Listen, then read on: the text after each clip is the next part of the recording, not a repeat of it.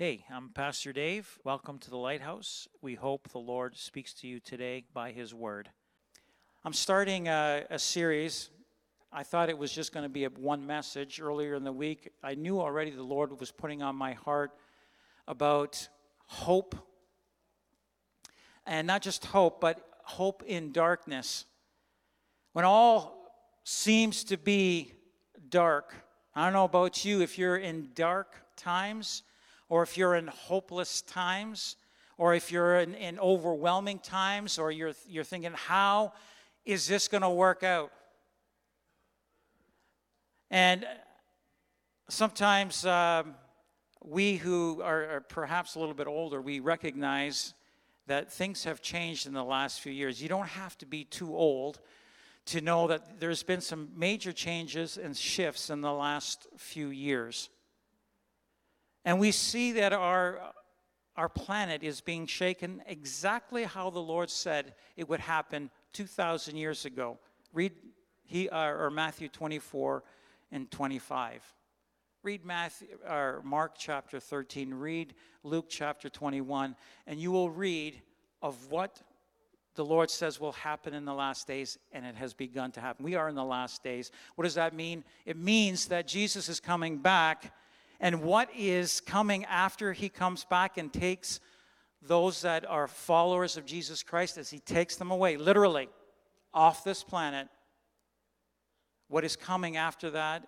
Nobody. You would not want your worst enemy to have to go through those things that are coming.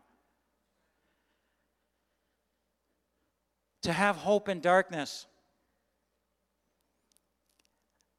Without hope, people give up. I give up. I can't do I can't do this anymore. Whatever it is that you're going through, I give up. It's too much. It's too overwhelming. I can't I, I just I just can't do this anymore.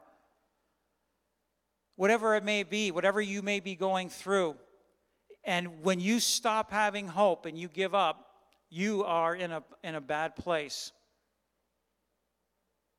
You don't you don't want to do anything.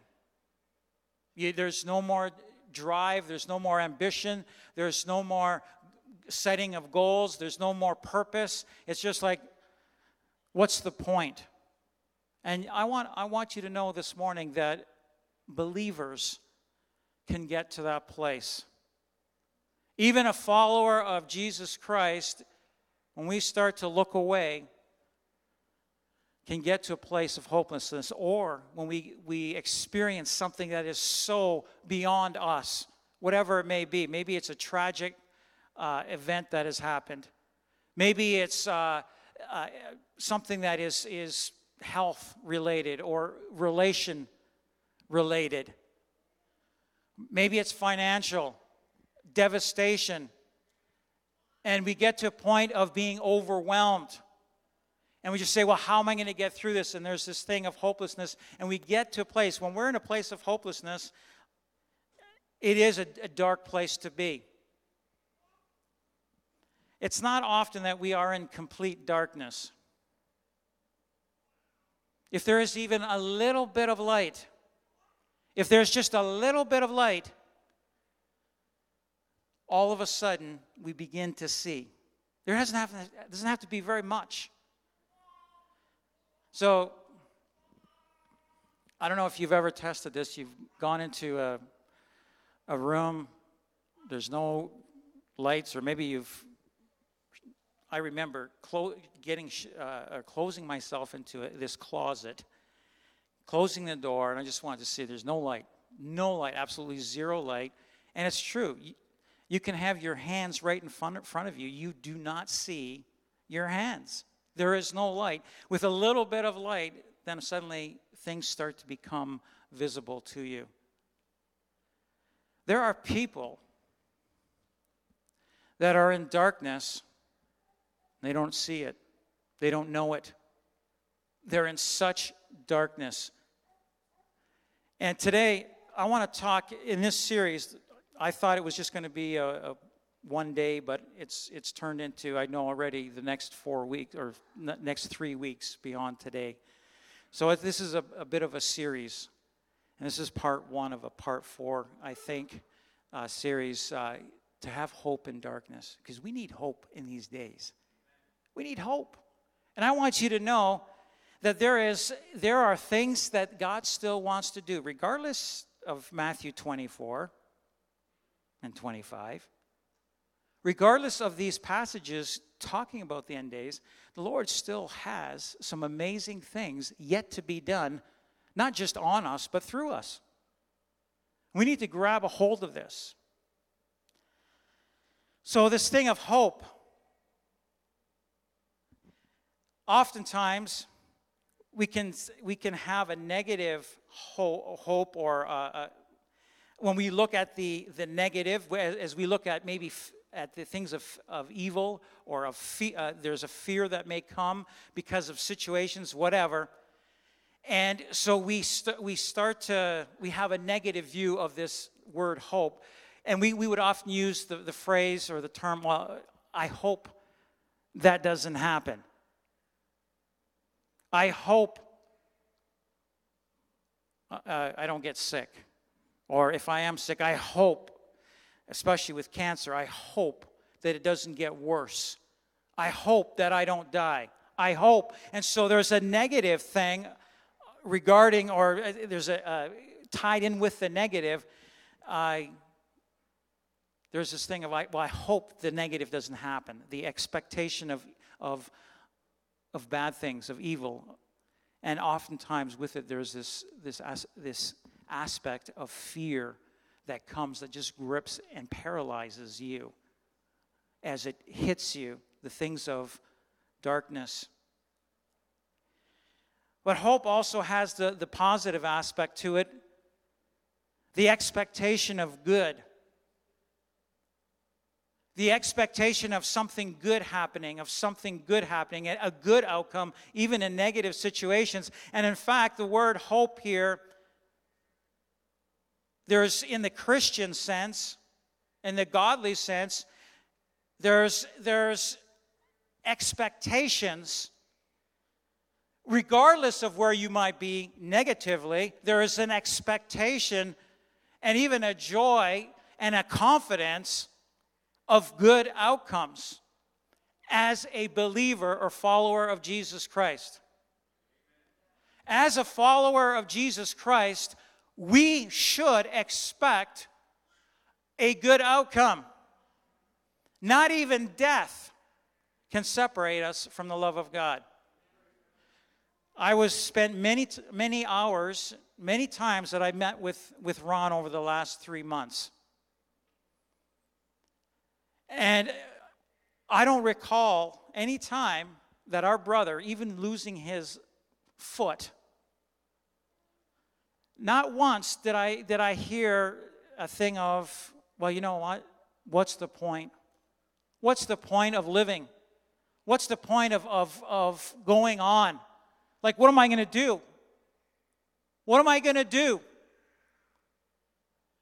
There was a, an expectation. You know what? I, I, if, if I don't see all that's going to happen, I know this that God is with me. God is with me and He's going to see me through it. And even in, in, in difficult times and, and things, negative things that happen, I saw that my brother had hope, and it was because of Jesus Christ. Hallelujah. Hallelujah.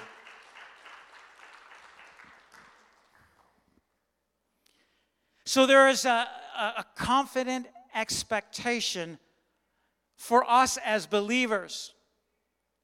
In Romans 8 28, it says that all things work to good for those that love God and are called according to his purpose.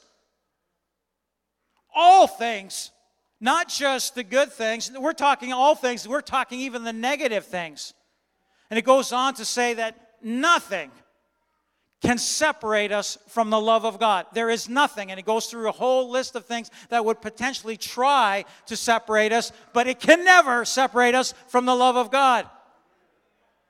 It goes on to say in Romans 8, it says, For we are more than conquerors through him who loved us.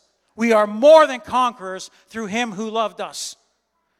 The last, this past year, it's hit me again and again. And, and I, I say to people, hey, you have a choice. God gave you free will. He gave you free will to do life with Him or without Him. It is your choice. You can do life with God or without Him. You can go do problems on your own or you can do problems with God. I, I don't know about you, but I want to do, if there's problems that are happening, I want to do them with God. It's your choice. It's how are you going to live? And I'll tell you right now, when we have hope, there is an, a confident expectation of a good outcome, regardless. Even in the worst of times, in the worst of situations, to have hope is what we need. And hope, and we'll see how we have that hope. Hallelujah. So, Paul, Paul was a murderer. Can you imagine God using a murderer to write half of the, the, the, the books in the New Testament?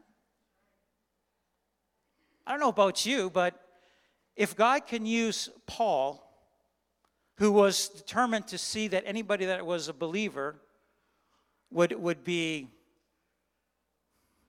detained in some way, even, well, the first martyr can you imagine being stoned to death?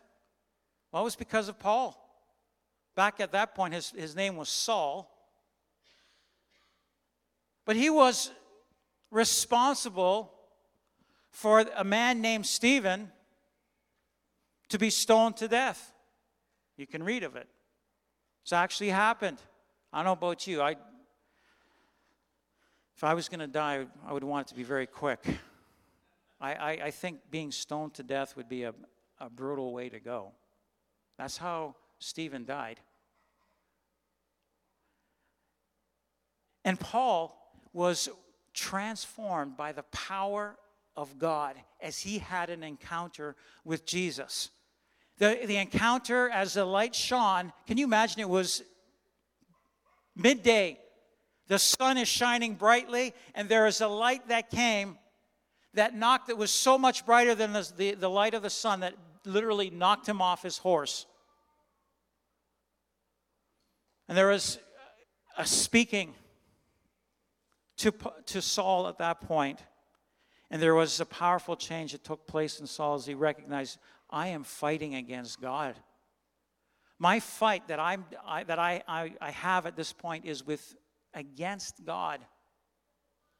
And there was a change that took place as Jesus became so real to Paul. I'm amazed. I can't wait to meet Paul. I can't wait to meet him.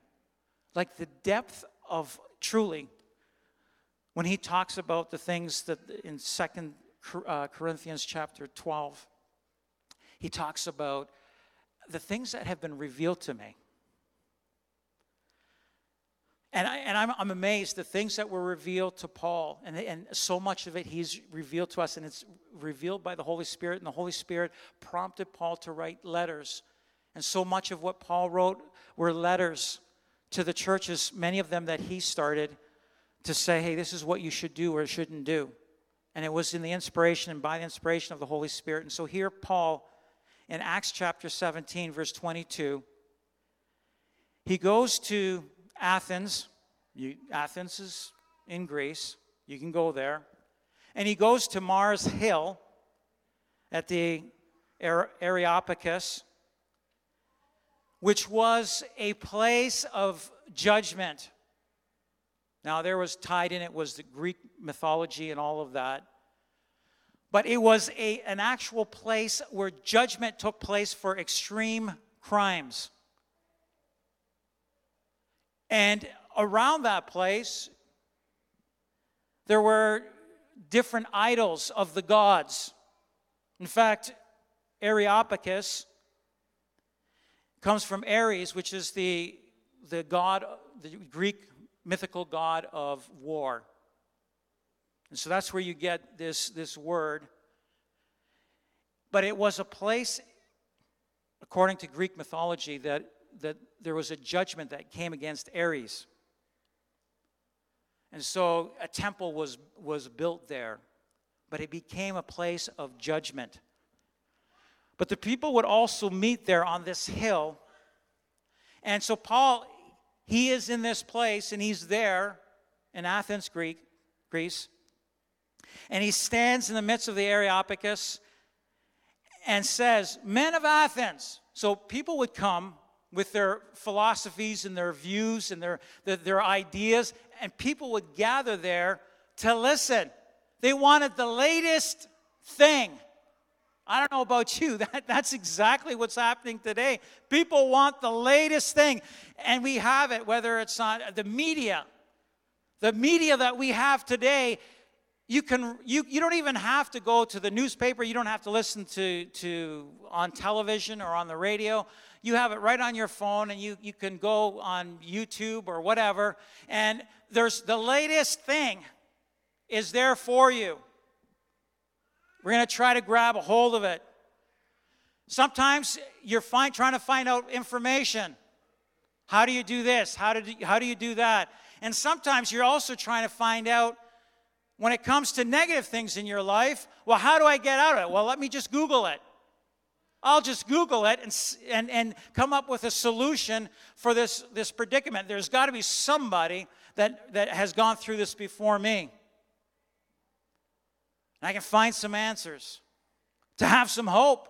I need hope. For you young, young people, you young adults, it might be, especially with the, the rising cost of things and housing and whatever, it's like, Lord, how are we going to get through this? How can I afford? We've, I've got, we've got people that, we've got six or seven families now that have moved out of Niagara Falls or the area, and they have moved to other places east, west, south, California, wherever. Last week, there was prayer for our brother and sister, Doreen and Ryan, and the three girls.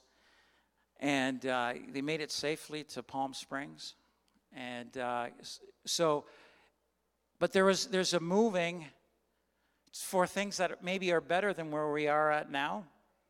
I'm not saying, hey, folks, I don't want next Sunday to come and everybody's gone because they, they've moved away. There's a work, there's an exciting work that still needs to be done here in Niagara Falls and Niagara region in this area. God has put you here for a reason.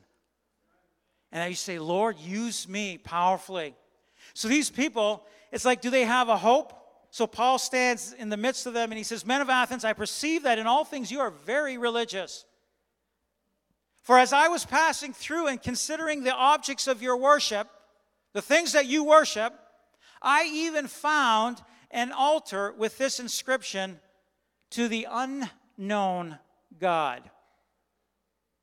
So the other idols, they all had names. That's all they were, were idols. Formed by man. I don't know about you, but you pray you can pray a long time to a stone, formed stone and idol, and it'll still be there. It can do nothing for you.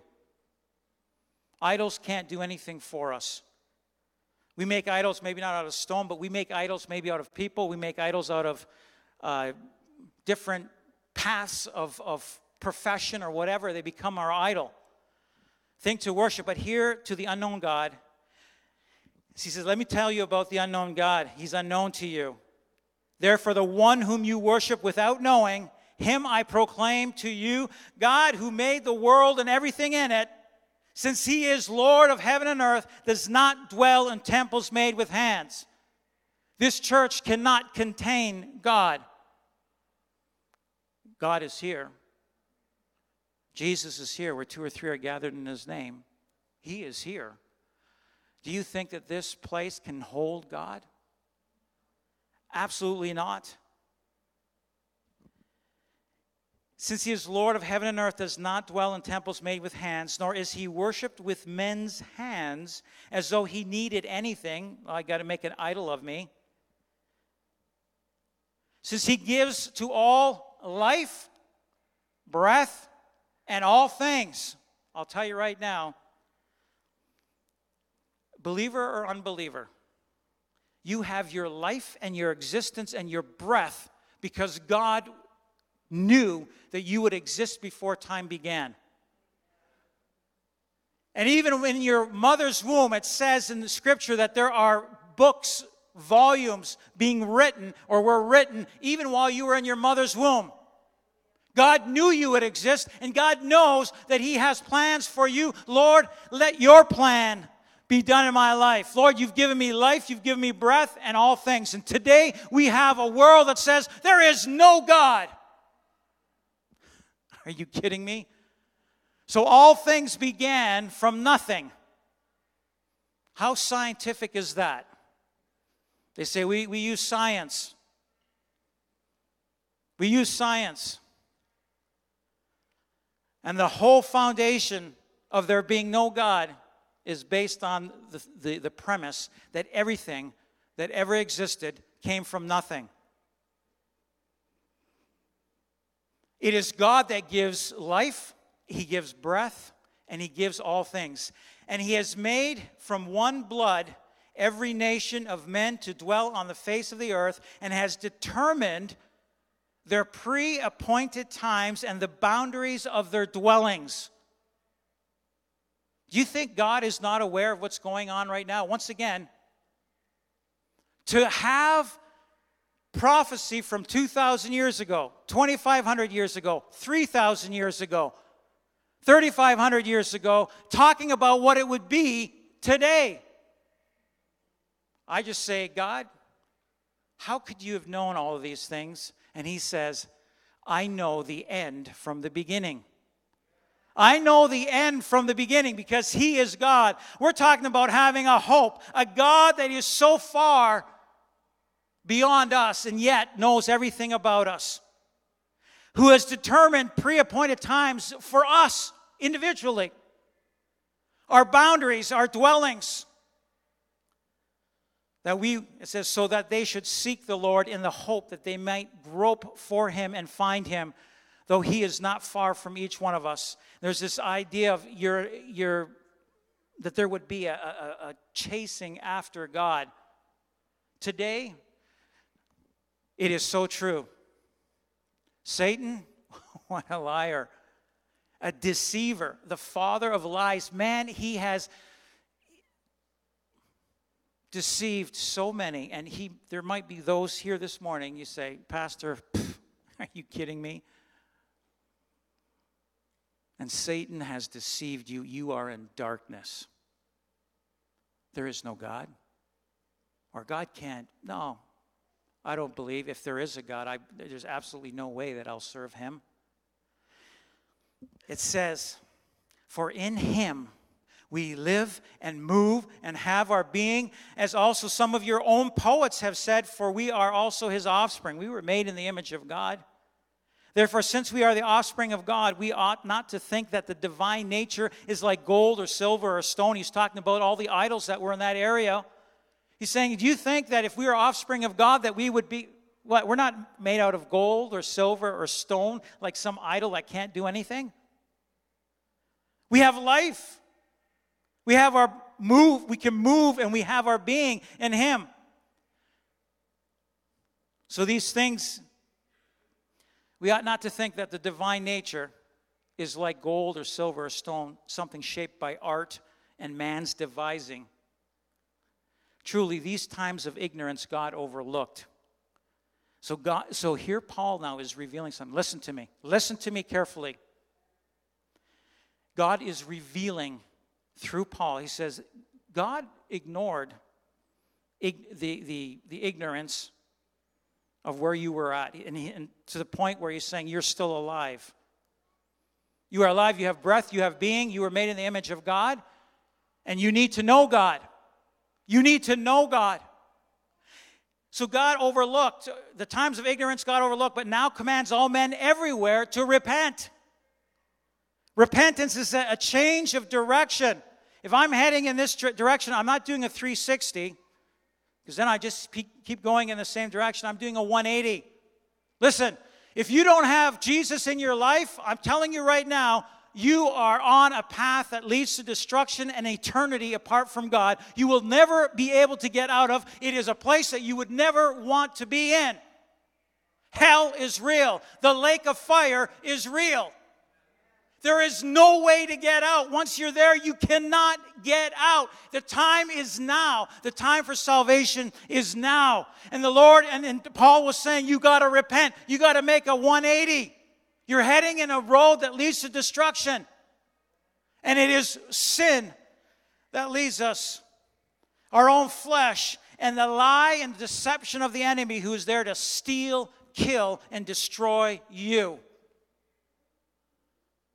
And Jesus saying, But I came that you might have life and you might have it more abundantly to grab a hold. And he's saying, God is commanding that men everywhere to repent because he has appointed a day on which he will judge the world in righteousness by the man whom he has ordained. In the New King James Version, that man is in uppercase letters. Man, it was not just any man, it is Jesus Christ who he has ordained. He has given assurance of this to all of us by raising him from the dead. Can you imagine?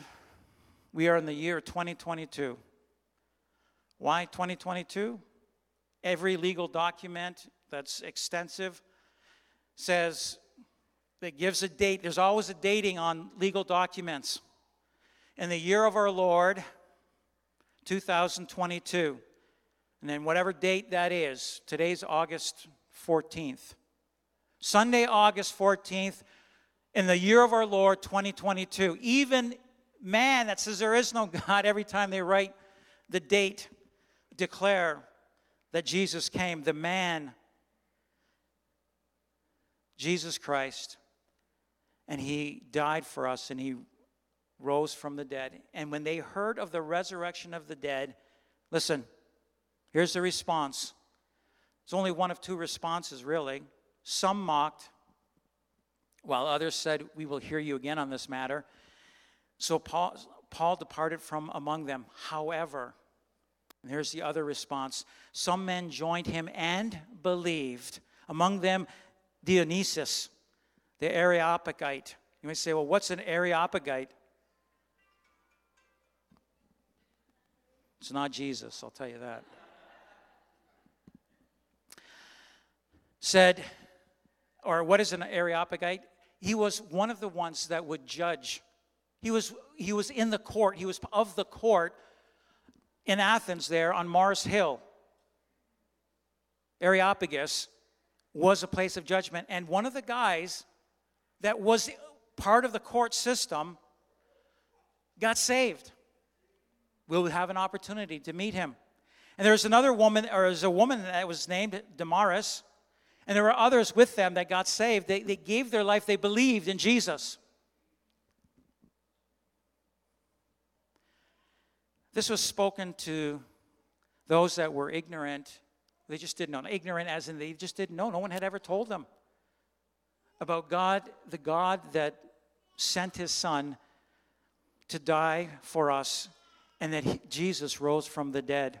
In a few moments, we'll be having communion. Communion is to remember the fact that Jesus died for us, his body broken, his blood shed for us. To have hope, one must believe in something. Listen, if you're in a hopeless situation, the only way you can have hope is if you believe in something. If you don't believe in something, you're in a place of hopelessness. So you put your faith in something to have hope. So people, they, they, they go on living without God. Their hope is in something, but it, is, it may not be God. So faith and hope go hand in hand. And it's interesting that God is saying, repent, turn. You've got to turn and turn to me. So that's where there's a hope. You have hope in me. One of the most powerful passages, John 3:16 to 21. We know the passage.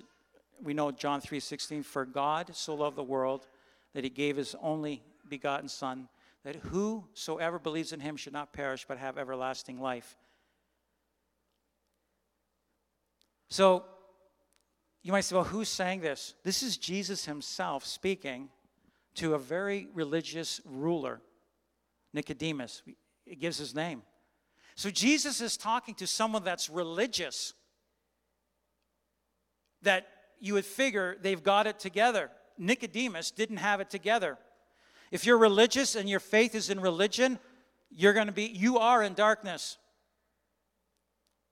You are in darkness. What is darkness? Well, we know darkness is basically, yeah, it could be the darkness of night, it could be the darkness of, of having no light, physical light.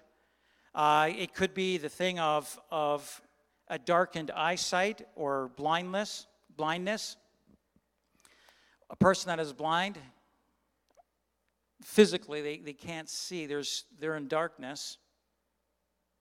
But darkness can also be metaphorical, and in this, uh, oftentimes in Scripture, it is metaphorically speaking.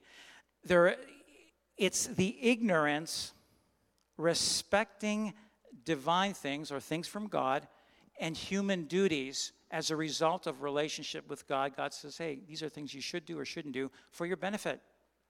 Don't do this. For goodness sake, if you're gonna if you're gonna uh, get married, don't don't uh, live with your the person, the spouse, or the, the person you want to get married to be, until you get married. Don't have sex before marriage. This world, once again, the world is always opposed to the things of God. The things of God are so good. Sex is meant for within marriage. What a wonderful, beautiful thing within marriage. Say, Thank you, Lord, for that. Praise God. To be in darkness, we're talking ignorance re- regarding or respecting things of God and, and the duties that we have in relationship with God, and the accompanying ungodliness and immorality together with their consequent misery in hell. This is definition of this word darkness that we're going to read in a moment. To be in darkness, we're apart from God. It's persons in whom darkness becomes visible and holds sway where the things, they, sin grabs a hold of them and it's displayed in their existence. It's a thing of, that can be a thing of bondage. And there is no hope in darkness without Christ. Okay, so let's, I want to read quickly. This is Jesus speaking now. He's, and just so you know, he's speaking to Nicodemus, this religious priest ruler. So he was right up there, one of the top in, in, uh, in Jerusalem and in Israel at that time. John 3 15 says that whoever believes in him should not perish, but have eternal life. For God so loved the world that he gave his only begotten Son, that whoever believes in him should not perish, but have everlasting life. Again, he's saying it. For God did not send his Son into the world to condemn the world, but that the world through him might be saved. So God sent his son Jesus into the world not to condemn the world, but that the world through him might be saved. God's heart is not that anybody would be apart from him, but that we would spend eternity with God. I cannot wait for eternity with God. I can't wait for the thousand years where Jesus will rule on this earth. Hasn't happened yet, it's coming. If the Lord comes back today, it'll be in seven years that he, there will be a return, and we will be with him as believers, and there will be a ruling for a thousand years physically on this planet.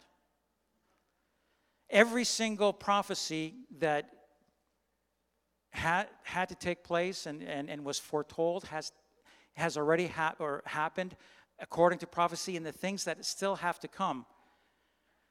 100% of those things that have, that, that have transpired according to prophecy they are 100%. They have happened. And that which is still to happen is still coming is so exciting for us as believers to be a believer. Now, just look at the next few verses here. So, God wants to save us from our sins. But it says here in verse 18, He who, he who believes in him is not condemned. In who? In Jesus Christ. If you believe in Jesus Christ, not that he existed, but that he is a part of your life, if you believe in him and you allow him to be a part of your life and in your life and in control of your life, will not be condemned. But he who does not believe is condemned already. If you don't believe in Jesus Christ for your salvation and to be a part of your life, you are already condemned. But he who does not believe is condemned already because he has not believed in the name of the only begotten Son of, G- of God, Jesus Christ. The Son of God is Jesus Christ. You wonder why Jesus' name is a curse word? Like there is no when, when you when you are in a, in a bad situation, you don't say, I wouldn't say, oh, Margaret Spadzinski. Sorry, I, I, I, would never say, if I'm in a bad situation, I wouldn't say my mother's name. If I got hurt or whatever, I don't start swearing and saying, oh, Buddha. Ah, Muhammad. Allah. You don't say those things. But how many times do you, have you maybe said Jesus Christ? How many times have you said, why? Of all the names you could possibly use, why Jesus Christ? There's a liar that says, I want you to be condemned and spend eternity apart from God, to be in darkness. Because he, people are condemned because they have not believed in the name of the only begotten Son of God, Jesus Christ. And this, now listen, this is a condemnation that the light has come into the world, and men love darkness rather than light because their deeds were evil. So here's the thing. So if I'm in darkness, I, I don't I can't really see. I don't even know what color these, these pants are. I think they're, they're bluish, dark blue. But because I'm just in a little bit of darkness, but when I come into the light, I can see right away, oh, yep, they're blue. And I can see every spot and wrinkle that's on my pants because I'm in the light. Now, listen, let me read this to you. This is a condemnation that the light has come into the world, and men love darkness rather than light because their deeds were evil. So, a person, and I, have seen this happen in church, I've seen this happen right here in this sanctuary. In fact, it may happen today again. There may be someone here today that you say, I've heard of Jesus. I don't know why I'm here this morning. I'm here. I don't necessarily want to be here, or I don't know, but you're here. God called you to be here. And you are now in the light. And the light is the light of Jesus Christ that says, hey, listen, men everywhere need to repent. Sin separates us from God. And so when we come into light, we can see every spot and every wrinkle, and the Word of God starts to point things out.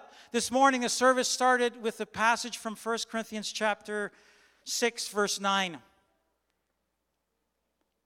And it t- gives a list of things that, that the Corinthians were. They were, hey, things just that are the same kinds of things that are going on today. And, and my brother said, and he stopped and he paused and he said,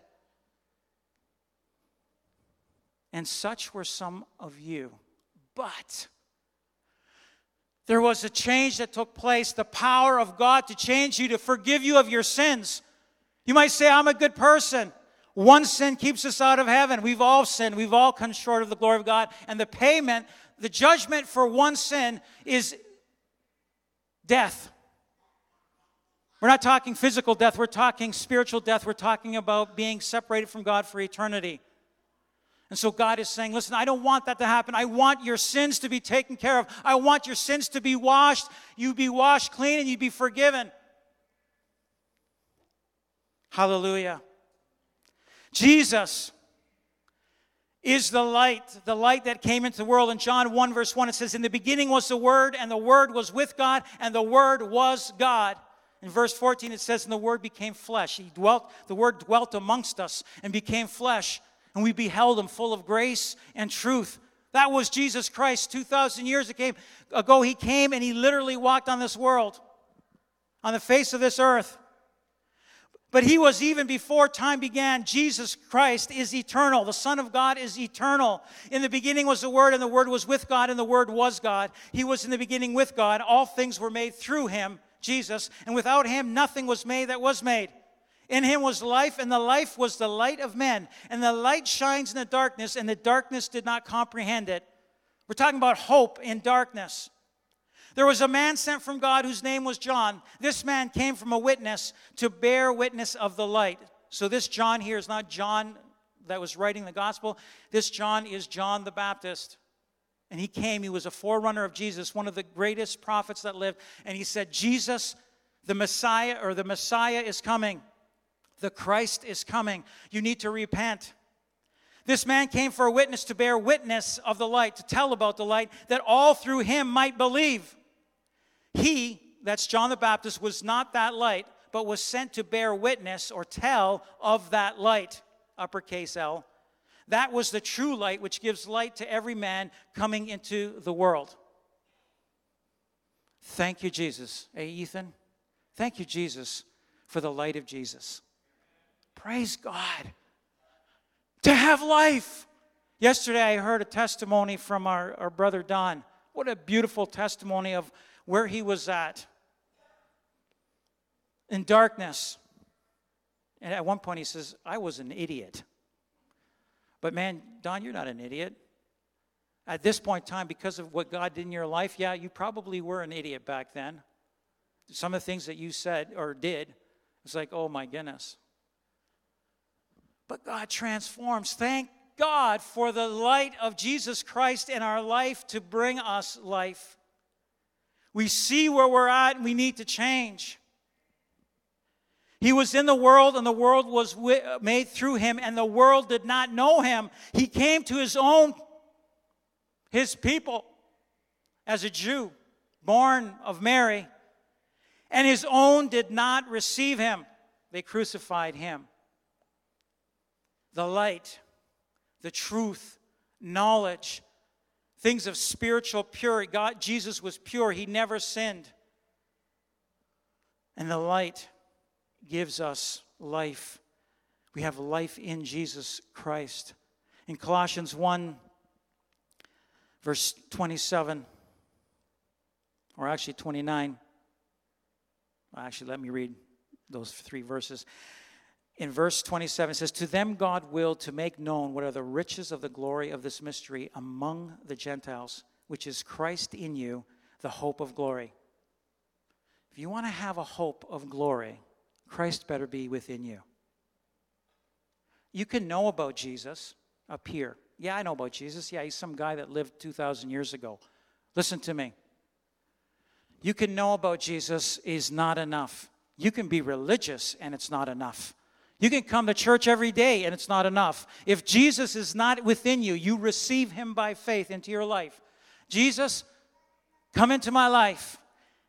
Jesus is the hope of glory. The hope is actually a person. Jesus is our hope. When we have Christ in us, we have a hope of a, an eternity ahead that is so good. I'm not, I'm not afraid of these days. There's so much that I'm not afraid of. Whenever I take my eyes of Jesus off Jesus, that's when I start to get a little bit anxious. That happened to me just the last little while, last few few weeks.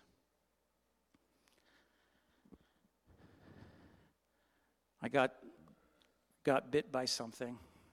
I had this red thing on my arm, and well, it's got to be it's got to be Lyme's disease. So for the last few weeks, it's been anything that comes up. Is that a is that something of Lyme's? Lyme's disease in my body? Can I just say this? Whether I have whatever, Lyme's disease or, or not. The hope that we have, I'm not saying that we just we don't take care of things. But I'll tell you, when I start to look at things from a human perspective, and I have no solution to the problem, and my eyes don't turn to Jesus, I'll tell you, I start to get in the place of doubt, anxiety, and fear and hopelessness, all leading to hopelessness. Say, hey, Pastor, that can that happen to you?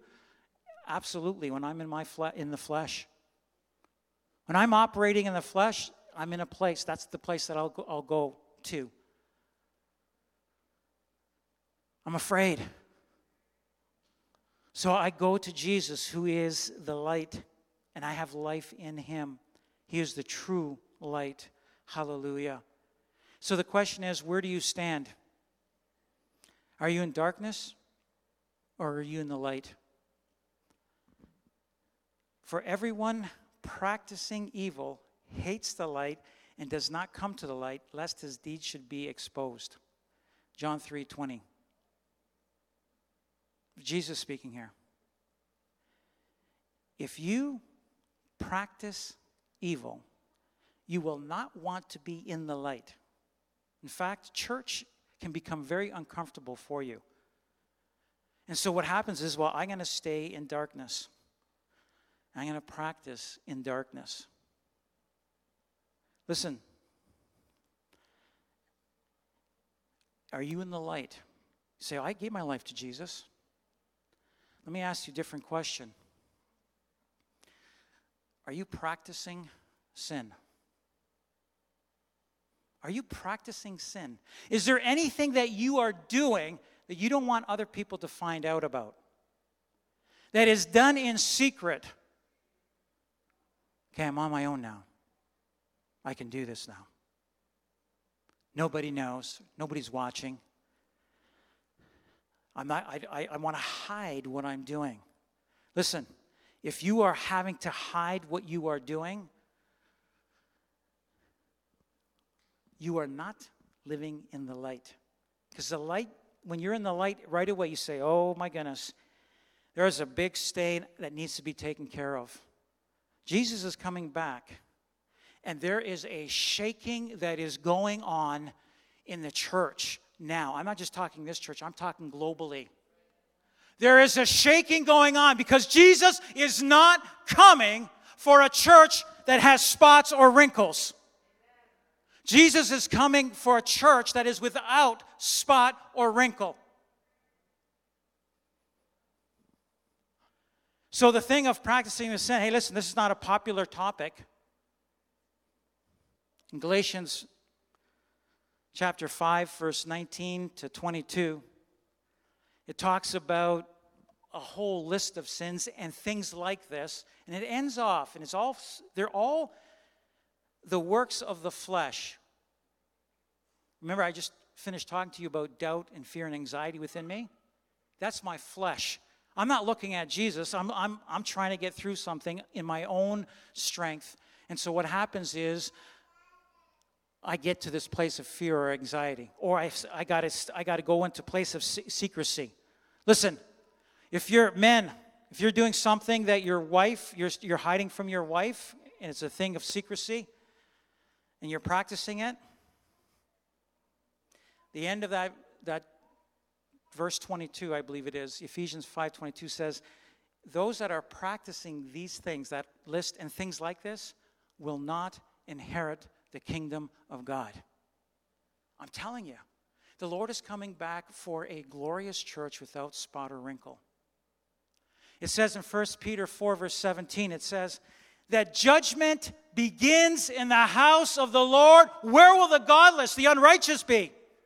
If judgment begins with within the house of the Lord, where the righteous should be, where will the, God, the godless be? Where will the unrighteous be? There's, they have no chance when they stand before God. Listen, there will be of every single accusation. It says when we stand before God, the books will be opened. And every single thing that we have done and said and thought that was not according to the Word of God will be brought. There will be a court. You say it's going to be a long court if there's if there is uh, billions of people standing before God. Can you imagine from Adam, the very first man that was created, to the very last being? We will all stand before God, and there will be a judgment. And there's only one thing that can take away the thing of sin. There is a thing of repentance and believing in the gospel of Jesus Christ. Jesus said, "The kingdom of God is at hand. Repent and believe in the gospel." Mark 1:15. Can we stand together?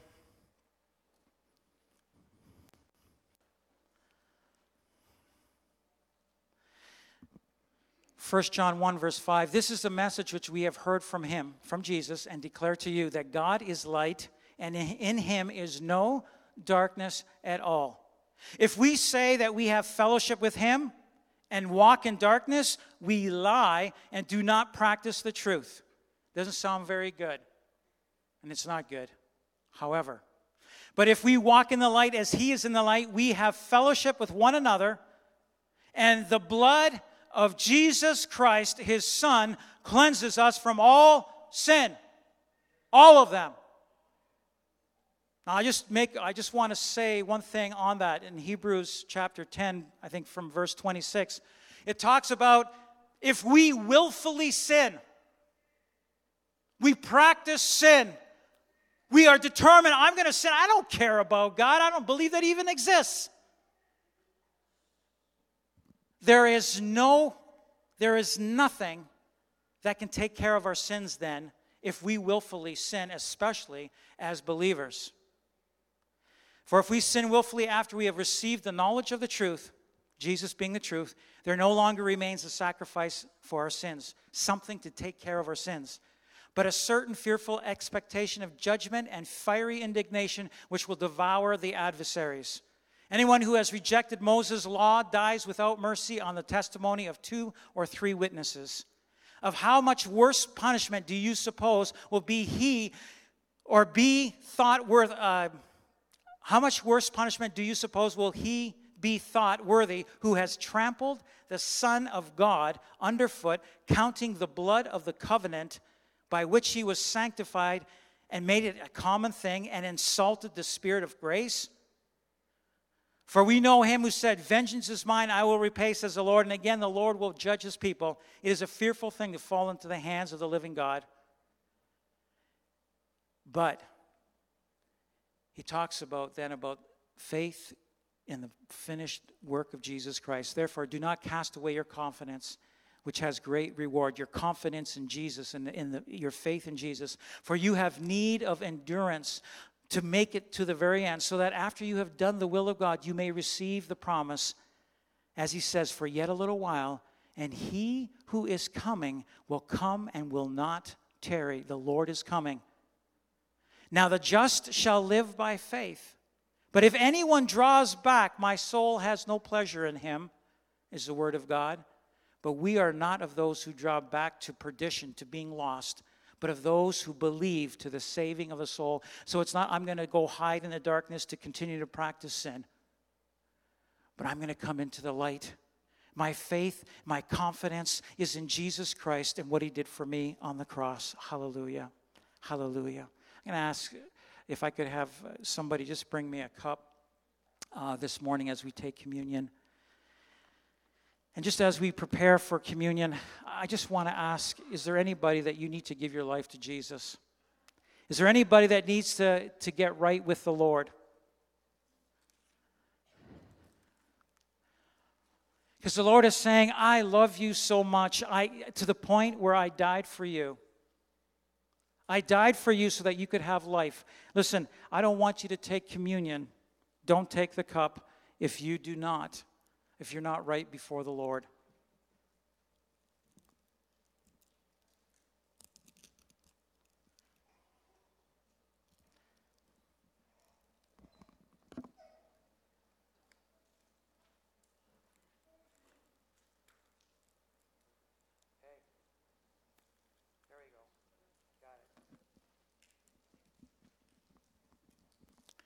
So before we take communion, I want you to know that the Lord Jesus desires that you would be right and ready before Him. Listen, if there's somebody here this morning and you say, yeah, everybody else figures, yeah, they're a Christian, they're a believer, they're a follower of Jesus Christ, But you're at a place where you know, you know what? There are things that I'm doing in secret. There's things that I'm hiding from my wife. There's things that I'm hiding from my husband. There's things that I'm hiding from my children. As a child or young adult or youth, you might be saying, you know what? Yeah, I practice sin. I just want you to know God desires for you to be right before Him when that trumpet sounds. When the trumpet sounds, the, the catching up of the, the, the saints will take place in the twinkling of an eye. As fast as your eye blinks, you will not have time to get ready. You need to be ready before that time be, happens or occurs. And the Lord is saying, I, I love you so much. And so if there's a practice of sin, a thing that you willfully do, and you know it's not right, the Lord's saying, Come to me, confess your sin. I like what it says here. I said, I talked about the blood. If we walk in the light as He is in the light, we have fellowship with one another, and the blood of Jesus Christ, His Son, cleanses us from all sin. That's for the reason we take communion. This cup, this juice, cannot wash away your sin. But it is to remember. Why do we take communion? It's to remember his body that was broken that we can have healing and his blood that was shed so that we can take care of the sin in our life. So we don't have to be standing before God with spots and wrinkles. It's the blood of Jesus that washes us clean. Hallelujah. If we say that we have no sin, we deceive ourselves and the truth is not in us. If we confess our sins, he is faithful and just to forgive us our sins and to cleanse us from all unrighteousness. What do I have to do? Two things. I repent, and part of that repentance is turning. I can't continue to sin willfully. You say, Pastor, what about temptation? Yeah, we all have temptation. Jesus was tempted. You say, Pastor, what about slipping and falling in temptation? That happens too. But there's something different about practicing sin. Just saying, well, I don't care. Lord, forgive me. As we confess, Lord, I have practiced sin. And you might be specific about it. You might say, This is what it is. I've been living alive for, with those around me. I'm doing things in secret. You name that thing that you're maybe doing in secret. You know the reason you're doing it in secret, you know that it's wrong. And God sees everything. And God is saying, I love you, and my son took care of, of your sins. Repent, turn, do a 180, and confess the sin. I'm a sinner, Lord. Forgive me. And it says that his blood, even as we confess, his blood immediately begins to wash us clean. Thank you, Jesus. For I received from the Lord that which I also delivered to you, that the Lord Jesus, on the same night in which he was betrayed, just before he went to the cross, he took bread. Let's all take the bread. Don't eat it yet.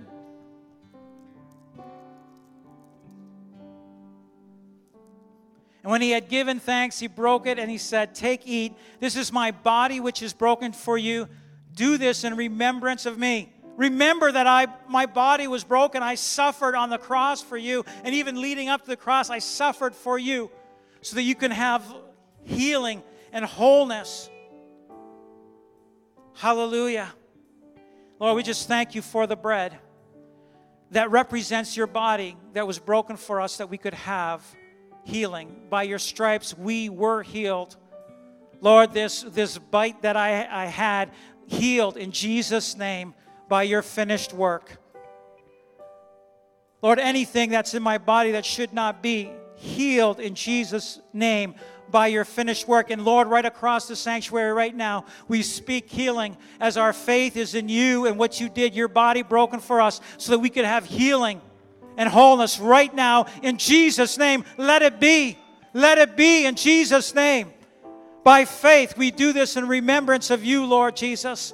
Our faith is in you and your finished work. Let's all partake of the bread. Hallelujah. In the same manner, he also took the cup after supper, saying, This cup is the new covenant in my blood.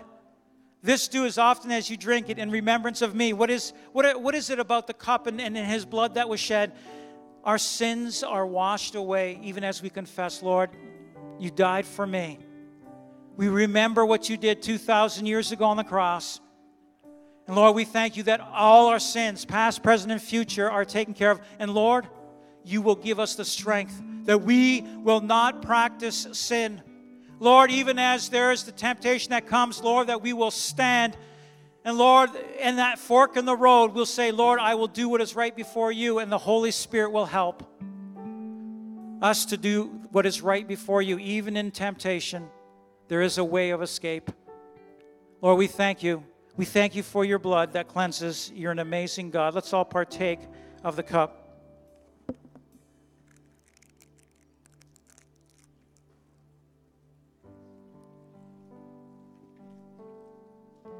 Hallelujah. For as often as you eat this bread and drink this cup, you proclaim the Lord's death till he comes. We're going to keep doing communion until Jesus comes. After that, we will be with him. There will be a, a, a, continued reminder. We will see right in front of us. We will have a, a perfect, immortal body I heard somebody say the only thing that's of imperfection in heaven with God is, is Jesus with the marks in his hands and on his feet. I just say, Thank you, Lord. You took care of our lives by going to the cross. What amazing God. What amazing God we have. The next time when Jesus comes, we will do communion with him. Hallelujah. Hallelujah. We will it will be a festival. It will be a feast that we have in heaven. It will go on and on for a long time. 7 years. 7 years. There will just be a, a, an amazing festival. I don't know about you, that's a long time. Hallelujah. Lord, we just thank you. We thank you for who you are.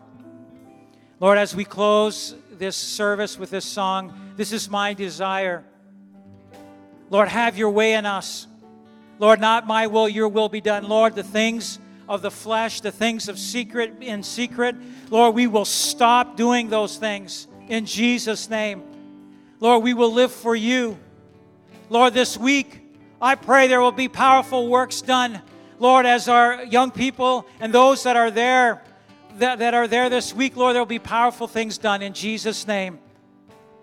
That will, there will be a praise and a glorifying of you, not just in that place, but Lord, there will be a glorifying of you in their lives. As they, they come out of that week, there will just be a praise and a worshiping and a glorifying of you. Lord, let that be of who we are a praise to you, a worship to you, a worship unto you in our lives. In Jesus' name. Bless my dear brothers and sisters. In Jesus' name we pray. Amen. Amen. Hey, thanks for joining us. We hope you enjoyed the sermon. Just want you to know you can find full live stream services on our website, lighthouseniagara.com.